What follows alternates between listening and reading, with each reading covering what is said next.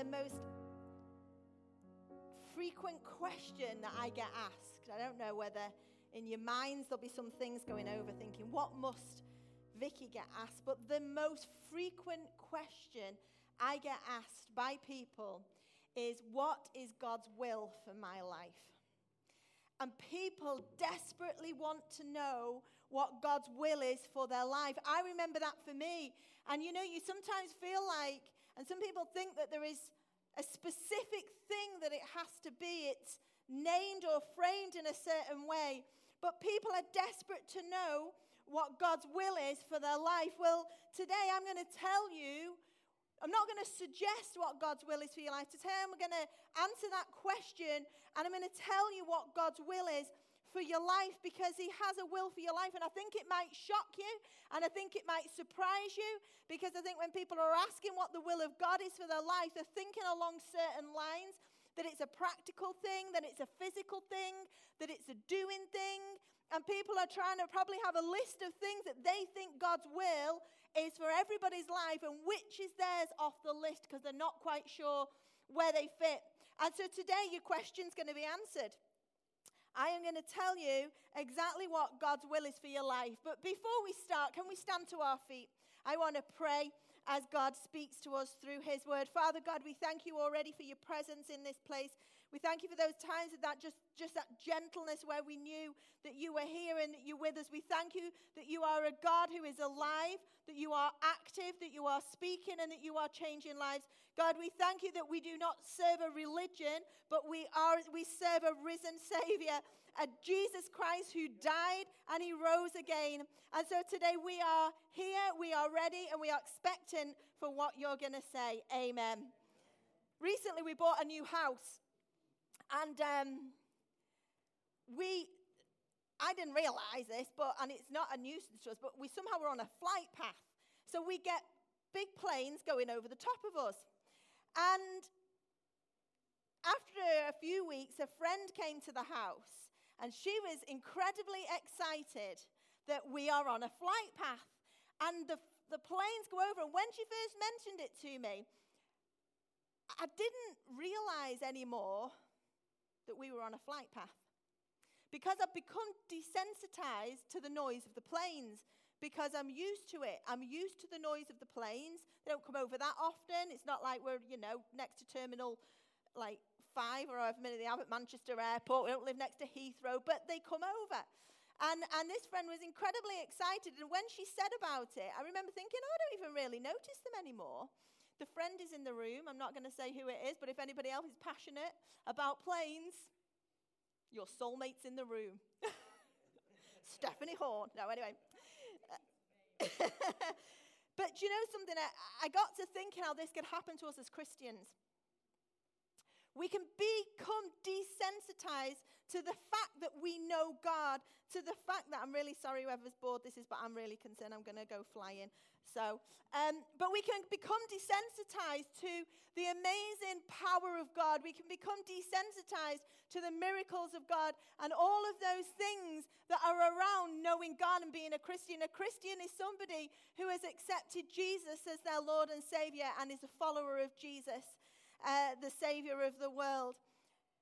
And then I was thinking about different scenarios in my own life where I have at times become desensitized to the things of God, and therefore I have fallen foul to missing the things of God that were currently going on.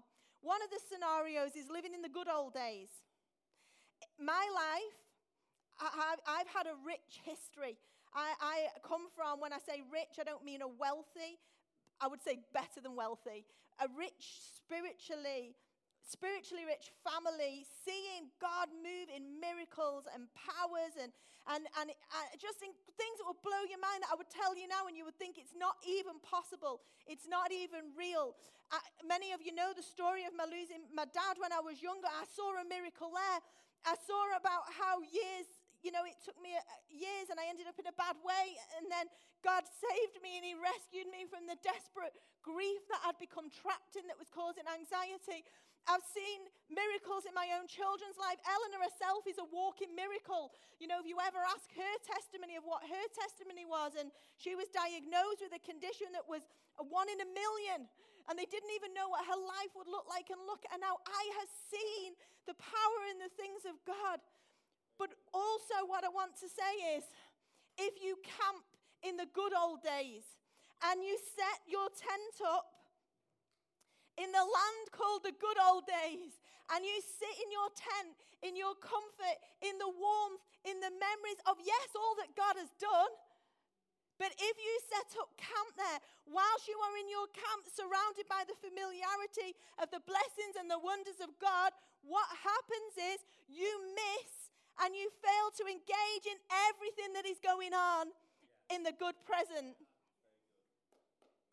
And the, the, the good old days, they're not to be forgotten about. That's not what I'm saying. They're to be honored. They're to be respected. They're to be talked about in a way where you give glory to God of this is what happened to me, and they are a story, but you must not live in them. When you live in the good old days, you are going to miss everything that God is doing now. Don't look at the miracles of the past and miss the miracles of the present. Because if all we want to do is talk about the miracles of pa- the past, talk about the moves of God of the past, talk about this from the past, talk about that from the past, you'll get a group of people who want to do the same as you, but you will all completely miss what God is doing in the present. The second thing is living in this is another thing that can desensitize you to the, the things of God and His power is living in the familiarity of knowing God. I've known God for, I'm trying to think how old I am, 42 years.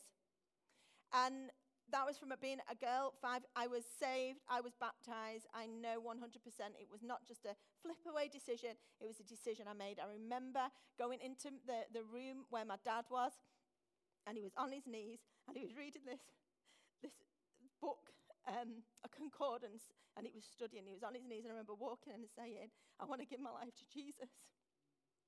And it was as real to me then as it is now. But what can happen over the years is a pride can come in about how long you've known God. That sometimes we can feel above correction. We can feel that there's not as much need to read the Bible anymore because we've read it so many times anyway, because we're familiar with the things of God, that we've seen it all before yeah, I've seen God's miracles, I've seen this. But what happens is it desensitizes us to the power that's in His Word, it desensitizes us to the fact that actually we are all still a work in progress until we cross, if we're Christians and we cross from this life to the next. And when the decision we've made on this earth determines where we spend eternity, there's two places, there's heaven and hell. And I tell you, you know, you need to accept Jesus here if you want to secure your eternity in heaven. It's not something you can do after you've taken your final breath, it's something you've got to do before. And I want to say to anybody who has been uh, saved for many years, I want to say, don't fall in to being desensitized of the power and the miracles of God because of the familiarity. Don't get entrenched in certain behaviors and things and almost feel above correction because, well, I've been saved so many years. Because it can desensitize us to actually what God wants to do in our lives. And the third one I wanted to just mention was living in comfort. There are nothing wrong with the things that I'm going to mention, okay? If they're not something that consumes us. So we can be financially stable. And because we're financially stable, we're just living in comfort. And it desensitizes the fact that we need God. We still need God. We still need to see Him in all His power, having a good job, having a good, stable job. It's like it can desensitize us to our need of God still. And I like that. Your life can end. We saw it ourselves with a friend a year ago, like that talking to him the night before. I was with his widow the other day, and she was like, The crazy thing is, his daughter had gone down that morning, his eldest daughter, and had a talk with him in the kitchen, and everything was fine. And she went upstairs, and bang, was a thud on the floor, and he was dead on the kitchen floor as fast as that. So, in our comfort, we can lose our jobs. There can be a financial crash. Relationships, we can think we've got a really good, stable relationship, and it can be an interdependent relationship where this person is all I need. And what happens is it desensitizes us to the things of God. And these can cause us to live with blinkers on. And we need to be so careful because at times when we're focused on the right things and the things of God, it's good to have blinkers on. But in these three scenarios, they will cause us to have blinkers on. And so what will happen is we won't see what's going on around us. All we will see is the good old days. All we will see is, I've been safe for so many years. Or what we will see is everything's absolutely honky dory. I have no need of anything. I'm financially secure. I've got an amazing job and my marriage is wonderful. And suddenly we miss that we need Him as much as the day He saved us. I said before that one of the most asked questions I get is I want to know God's will for my life. And generally, people want to know is it that they're going to be a missionary? Is it that they're going to be in the worship team? Is it that they're going to run the kids' ministry? Is it that they're going to be on the front door welcoming? Is it that they are going to be used in their workplace? Is it that they're going to be a pastor? Is it that they're going to be a preacher? Is it going to be. And the, the list goes on and on and on and on and on. Because we all get so caught up with the doing of things and the fact that as human beings, we like to have something tangible. We like to have something that's physical, something that we can touch, something that we do in the sense of we walk into a room and we do something, or we have a title so we know where we belong. But that's not the will of God for your life. God's will for your life is that you would live a God empowered life where the supernatural becomes your expectation. That you would live a God empowered life. A God empowered life is where you are completely reliant on Him. That you're not empowering yourself, you're not powering yourself through things. It is a God empowered life. It's a, you will live a marked life, a life where you will stand beyond head and shoulders other people that are around you, uh, where you would expect the supernatural as your everyday life. Not that we live a life and then we expect and hope, oh, something supernatural will happen. Know that that would be our everyday expectation. We would wake in the morning and it would be our default to expect the supernatural. We would go to work, it would be our default to accept, expect the supernatural. You know, sometimes the word supernatural can freak people out. This world is crying out for spiritual experiences. They're crying out. They'll go to tarot card readers, they'll angel cards, I think people do now, contacting angel spirits, something like that horoscopes, uh, mediums to contact dead relatives that have gone before. All of these things, they are traps. And the, the Bible tells you to stay away. But the reason why these things appear to be on the increase is because as human beings, we were created spiritual. We were created with a spirit. God created us. He didn't just create us with emotions and the need for things. No, what He created us with, the absolute core of who we are, as spiritual beings. We're spiritual beings, and that's why how we were created, and that's why there is such an increase in people searching in the realms of darkness. Because, like I said before, once this life is over, there's a heaven and a hell. Uh, there's only two places you go, and if anyone said there's a middle bit, there isn't. Okay, once you've gone, no one's going to rescue you. That might sound freaky and scary, but it's the reality. No one's going to rescue you.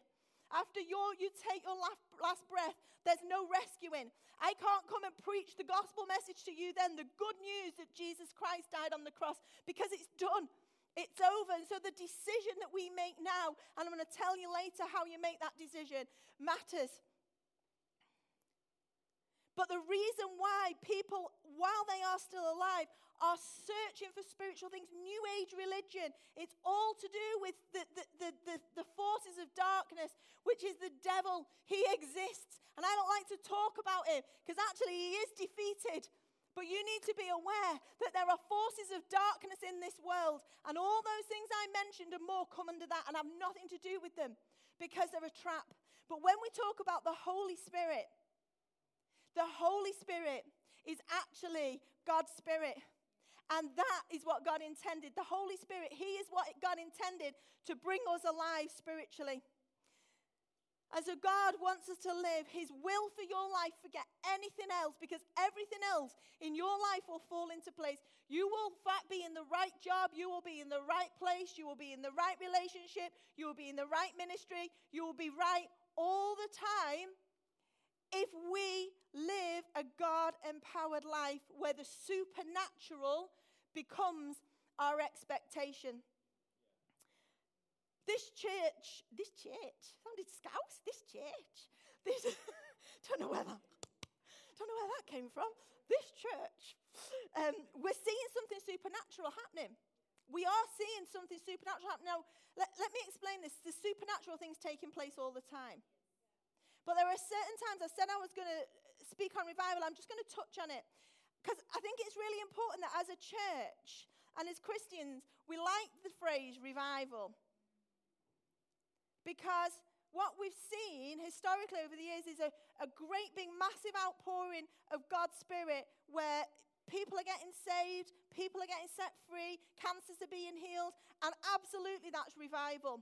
But w- what concerns me is, as Christians, is that we can get that word and we can whip it up, and we actually don't know what revival is.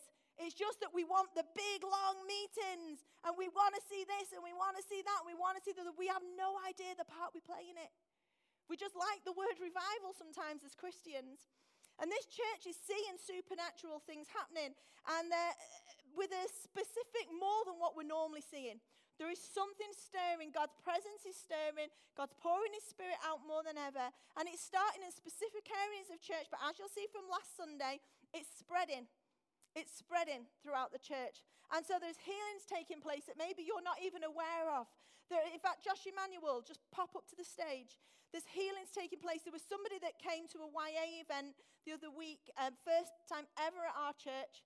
And, and he had um, an encounter with God, and he actually said to somebody that he knew there was something with him that wasn't right for a long time, and he tried to talk to people and he tried to get help, and nobody would listen to him. But he came to this building, and because of God's supernatural power, that man went set free from the thing that he knew had been going on for years, and nobody, he said, I have gone for help Nobody will help me. I've gone to the people who should have been able to help me, and they couldn't help me because the fact was he needed a supernatural experience with God. Here's one testimony for healing, and it's right that we don't look terrified, Josh. He's happy behind the keyboard, not having to say anything. But it, it's right. We have to give glory to God. And what happens is when we talk about what's going on, faith starts to rise. Faith starts to rise in you because God's no respecter of persons. He's not going to go, well, Josh is fantastic on the keys. He's served in this church on that keyboard since he was 15 years old. I'm going to heal Josh. Joshua, tell us what you came and told us. We've known Joshua since being a little boy, eight years old. What did you come and tell me and Barry the other week and, and the, the rest of the family? oh, Joshua, Minecraft, darling. Oh, it's not, it's not your fault. Yeah, so um, I started feeling some pain in my fingers. Um, probably say October, late October, November time, and I was getting like really big red lumps on them, especially my little fingers. Um, and I'm not going to lie, it did hurt to play keys, but obviously I wanted to be up on the team and be serving God. So I powered through it.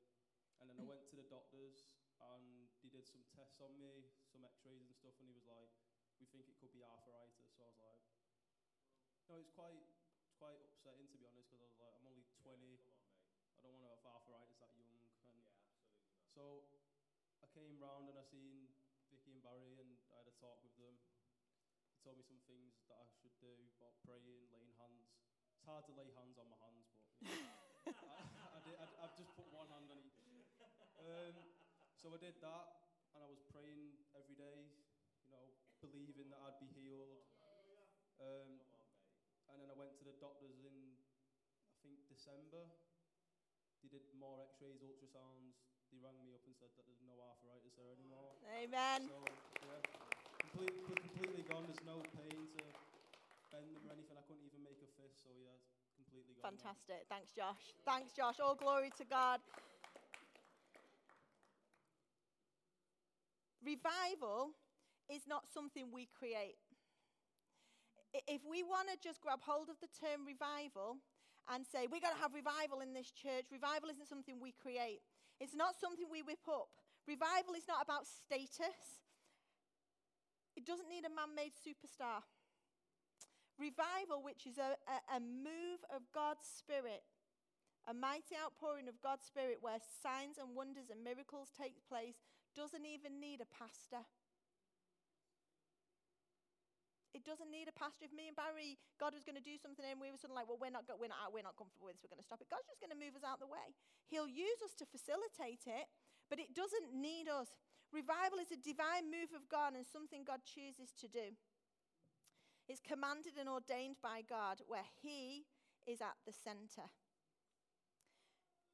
Revival doesn't just start with a load of people who didn't believe in Jesus suddenly believing in Jesus. Revival will start with believers, with committed believers who have humble hearts, agree to repentance, and a desire for holiness. And the fruit of revival is that the believers become so aware of the sin that's still in their life because the Holy Spirit has revealed it to them. That because of repentance and humbling of their hearts, they'll repent, and what happens is the word gets out of the miracles that are taking place, and people flock, and people come, and their lives get changed, and they accept Jesus, and they began to see, begin to see miracles like what we've seen in here. Revival is when God's presence is so heavy that as we experience the holiness of God, we become more aware than ever of, of our unworthiness. When that place of, oh, I've been saved for so many years, suddenly means nothing. Because we realize actually we're unworthy. But through God's love and His goodness, He saved us. He saved us. We all should be if you would say you are a Christian in this room, or whether you're listening online, that you believe in Jesus, that you have given your life to God, that you acknowledge that you need to repent and turn away from how you lived your life without Him, then you should be expecting the supernatural to take place. And I say should because you should. And if you're not, don't be condemned by it, but start to look why am I not experiencing? Why am I not expecting? Why, like, when I've prepared this preach, like, I, I, like I've had to go to the core of me, of me, and go, oh my gosh, I've got so many faults. I've got so many failings. There've been more of a battle this week than there've ever been for me. But we should be expecting, Acts chapter 2, verse 17 says, In the last days, if you don't know where the scriptures are about the last days, come and see me afterwards because it's pointing to the last days of the world very, very quickly with the way things are going. The Bible tells us, you don't need to be nervous about anything. The Bible tells us what to expect in certain times. One of the things that is said back in the Old Testament, it says, In the last days, I'm paraphrasing this, people are going to believe what is right is now wrong, and what is wrong is now right. And we're not seeing that rife on the earth. Earthquakes, famines, lovers of self, all these things. Come and see me, I'll show you where they are. In the last days, God says, so all that's going on, but it says, God says, I will pour out my spirit upon all people. Your sons and daughters will prophesy, your young men will see visions, and your old men will dream dreams. In those days, I will pour out my spirit even on my servants, men and women alike, and they will prophesy. Spiritual revivals have happened around the world for hundreds and hundreds of years. And there is a pattern that happens with revivals. And we should be expecting the supernatural to take place in this church. When I said before, they're not something we can create, they're not something we can whip up, they're all different. I spent time looking at all the different key revivals in all the different countries over the hundreds of years, and they started in different ways, they played out differently, and the outcome was different for some people. But there was one thing that every single one of them had in common. So if you're someone you're like, I want to see revival on the earth, I want to see revival in Warrington, I want to see revival in my home, I want to see revival in my family, there is one thing out of all the things that I have read and I've looked at, I'm reading Charles Wesley's journals at the moment, there is one thing. One thing. The only similarity I would say is this one thing. At the center of them were believers who had a desire for God to move. That was the one thing that connected every single one of them. Mum was telling me about the Hebridean women, the revival that started there. And then you've got Charles Wesley and you've got John Wesley. They couldn't be more different. Different environments, different, everything was completely different. But the one thing that bound them all together was that there was a desire in the midst of people with believers, of people who wanted God to move, a desire to live holy, humble enough to repent, humble enough to say, I've got this wrong. People who chose to live a life that stands out. A life that can't be misinterpreted to be the same as people who don't believe. Charles Wesley says in his journals that every day he would go to bed and he would write down what he'd done throughout the day. You'd go, well, that's keeping a diary. But the difference was, he would write down everything he'd done throughout his day, and every single thing, he would question himself in that way Did I behave holy?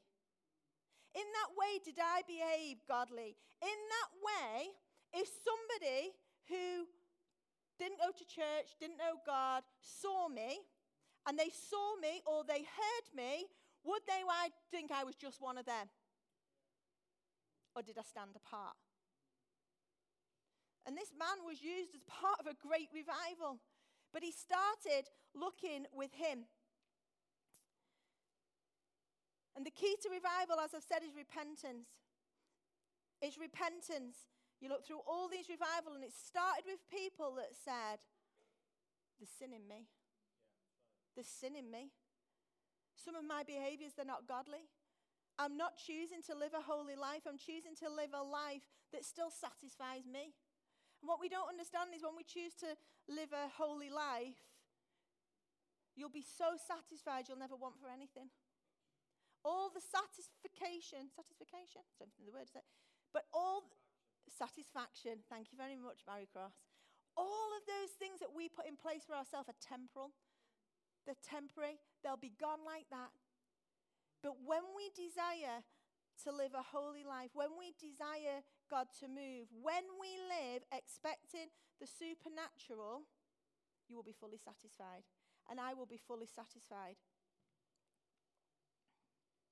The word revi- revival comes from the word revive, which means to bring back something to life that is dead, or to bring back to life something that appears dead but is being strangulated by something and cutting off the life supply. And in Christians, that can be sin. That can be sin. Things where we're not dead, but we can appear dead. There's areas in our life that are being strangulated by things that actually, maybe it's that we don't know that they're there, but the Holy Spirit will highlight them to us. And it's at that point that repentance comes in where we turn away and we go, I'm not going to do those things anymore. It can be stubbornness that we know they're there, but we don't want to change them. And don't look at how somebody else lives their life and think, well, if they're doing it, it's all right for me. It's not what God's saying is right for you, what God's saying is acceptable for you. Holiness unto God is where revival will happen. God is a holy God, and He, His presence will live and dwell in holiness. But I would say, what I would like to be, I'm not saying I am it, I'd like to be a keeper of holiness. I'd like to be a keeper of holiness in my own life. I'd like to be a keeper of holiness in the church. Remember, God's will for your life is to live a God empowered life where the supernatural becomes our expectation. Revival will happen, it will happen. But understand this we can miss it. We can miss it. We can be in a room of God doing something, but we are in our tent, living in the good old days, living in familiarity, living in the comfort that I, everything's great and everything's fine, and it could all go on around us. But we won't miss revival when we start thinking with our own minds, when we start listening to our own advice, when we listen to what God is saying to us individually. Because here's the thing revival will start in you, and revival will start in me. As we are humble enough to allow God to purify us, as we're humble enough to allow God to refine us, as our we turn from what we've been and God, no, I desire holiness. I desire to live your ways, and I'm humble enough to repent. There was a professor in America called Professor Orr, and he took a group of the- theological students from America and he brought them over to the UK many, many, many years ago. Many years ago. And they went in John Wesley's house and they walked around his house and they went in the living room where he sat, and they went in the kitchen where he was, and they saw on the shelf some of his Bibles with some of his notes that he'd made and things like that. And then they went upstairs and they went into the bedroom, and somebody noticed next to his bed were two worn patches on the floor. And someone said to Professor Oh, what are those? And he said, That's where he knelt every night and said, Let there be revival and let it start in me. Boy, was that man used of God. Anyway, Professor Orr put all his kids on the bus, ready to take them, did the head count like you do on a trip. I've never been a teacher, but I've been a mum of five, and I sometimes feel like I'm on a trip. Um, did the head count, there was someone missing. Who's missing? I mean, isn't that frustrating? Like, even when we move the kid, you get them all in the car and they're little, you're like, where is it? It's usually our Josh or Adam, you know what I mean? Still in the house, getting a Spider Man figure or something. I'm like, get in the car. Anyway, Professor Orr is missing off the bus. So he goes upstairs to the bedroom. And as he gets to the top of the stairs, he hears someone in the bedroom and he hears a whisper going on. And as he walked in the bedroom, in the two patches on the floor was a young man, young boy and kneeling down, he heard it. Lord, do it again. Lord, do it again. Let it start in me. Professor Orr stood for a moment and let it continue. And then rising to his feet was Billy Graham. True story. Billy Graham's ministry started on his knees in the place where somebody, a giant before him, had knelt, before he was ever a giant uh, acknowledged by men, and said, Start in me. Do it in me. I don't think Professor Orr smacked Billy around the head and told him to get on the coach. I believe it was a holy moment. I believe it was a holy moment. And so there is a challenge going out to each of us today before we start saying we want revival, we want revival, or using the word revival loosely, we need to understand that revival is not something we will create, it is God ordained. But we do choose whether we want to be a part of revival. We choose whether we're going to accept the challenge by living holy and being humble enough to repent. 1 Peter chapter 1, starting in verse 12 says, So prepare your minds for action and exercise self control. God wants to speak through these few scriptures now. For some people in here, God's saying you are struggling to exercise self control in areas of your life. And He's telling you, you've got to prepare your minds for action and exercise self control because He's wanting to use you. He's wanting to use you as part of a revival. But these things are stopping it. Put all your hope in the gracious salvation that will come to you when Jesus Christ is revealed to the world. So you must live as God's obedient children. This is for somebody. Don't slip back into your old ways of living to satisfy your own desires. Somebody's on the verge of doing that or has just began, God saying. You didn't know any better then, but now you must be holy in everything you do, just as God who chose you is holy. For the scriptures say you must be holy because I am holy. And remember that the Heavenly Father to whom you pray has no favorites. He will judge or reward you according to what you do. So you must live in reverent fear of him during your time here as temporary residents. For you know that God paid a ransom to save you from the empty life you inherited from your ancestors. And it was not paid with mere gold or silver, which lose their value. It was the precious blood of Jesus Christ, the sinless, spotless Lamb of God. God chose him as your ransom long before the world began. But now, in these last days, he has revealed for your sake. You were cleansed from your sins when you obeyed the truth. So now you must show sincere love to each other as brothers and sisters. Love each other deeply with all your heart. Your new life will last forever because it comes from the eternal living Word of God. Chapter 2 So get rid of all evil behavior.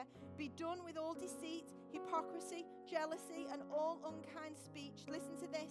Like newborn babies, if you want revival, you must crave pure, pure spiritual milk so that you will grow into a full experience of salvation. Don't just crave it, cry out for this nourishment now that you have had a taste of the Lord's kindness. The will of God for your life is that you would live a life expecting the supernatural from a place that's on your knees, saying, Do it again, Lord. Do it again. Start with me.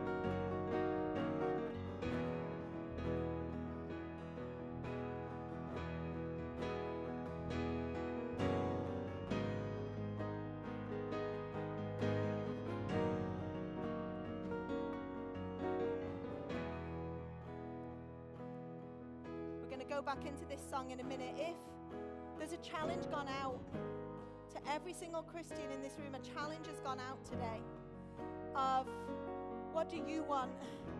What do you want? God's not going to force you. What do you want? Are you in a place where you're like, I know that I want to be used. I want revival to start in me. I want to be a part of this supernatural, amazing, wonderful, beyond natural words, things that God has already started to do in this place. Throughout the messages, the Holy Spirit highlighted stuff in you where He's like, You've got to let that go. You've got to repent.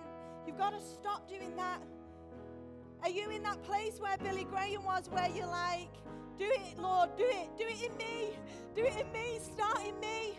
And I want us to all bow our heads and I want us to all close our eyes and like, I'm not going to ask you to come out. I'm not going to pray for you because this is between you and God. This doesn't require me to pray for you. You have a relationship with God. He's your heavenly Father, He's your creator God. Jesus Christ is your Savior. Doesn't come through me, comes through the relationship that you have.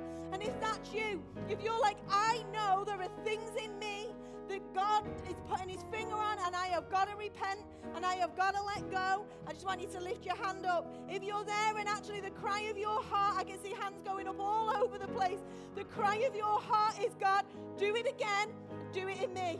God, use me. If that's the cry of your heart, put your hand up and have this moment, you and God, as you've got your hand up, tell Him, tell Him what it is. If it's something that you've got to repent for, acknowledge that you know you've got to repent for it.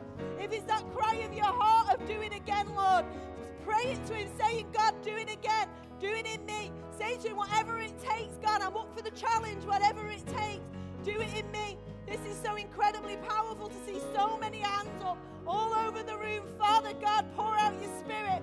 Pour out your spirit on the lives of these people who've got their hands in the air in surrender to you, in humility to you, in repentance to you, saying, I know I've got to change. I know I've got to change. Hallelujah. Hallelujah. And I've got one more question. We've talked all about God today. We've talked, I read in the Bible about Jesus and the sacrifice on the cross. I've talked about heaven and hell. I've talked about there being God and there being a devil. I've talked about once his life is over, there is no going back. The decision you make now, if we could just have the lights up just a touch in the room, just a touch. Everybody keep your eyes closed, please, and your heads bowed because people are having moments with their God. If that is you, and you know, I have never, I know about God and I've heard about Jesus, but I've never given my life to God. I have never said, I need forgiveness for my sins which is the very reason why Jesus died on the cross, because God loves you so much. He loves you so much.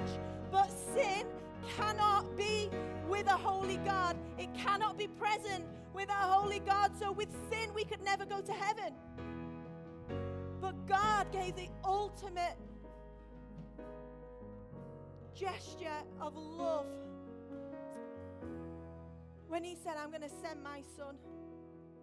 Because every single person that will live for this moment on, if they choose on this earth to ask for forgiveness for their sins and to acknowledge that Jesus Christ is Lord, I'm going to save them. So that when they leave this earth, they will enter heaven. If that's you and you know today, I need to do that. We, ain't, we are not, I'm not trying to frighten anybody, but the reality is we're not promised a tomorrow. You can't put this decision off. If you've got that feeling in you and you know, I've got to make this decision, the day is now, the time is now. Everybody, every Christian, have your heads bowed, be praying for those people in the room who are about to make this decision. I just want you to lift your hand in the air. That's all I want you to do. I, it's only me looking. There's only me looking. I, I see, I see those hands, more than one hand, more than one hand. Hallelujah, hallelujah, hallelujah. Do you know it says over one person that repents, turns away from how they live, give their lives to Jesus, all of heaven rejoices. And for those who just lifted their hands, a party has just begun in heaven over your life. And together we're going to pray this prayer. But for those who've got their hands up, we're going to pray it with you because we're with you. And we've done it before. So, this is the most incredible moment for your life because we know what it feels like. Here's the thing what you've got to do with these words, you've got to believe it in your heart, and you'll be saved. Lord Jesus, I acknowledge that you died on the cross for forgiveness of my sins. I'm sorry for all I've done. And I say that you are my Lord, that you are my Savior. And from this moment on, I am choosing to live my life as a Christian and a follower of God. I invite you in, God, to have your way in my life. And everybody said, Amen.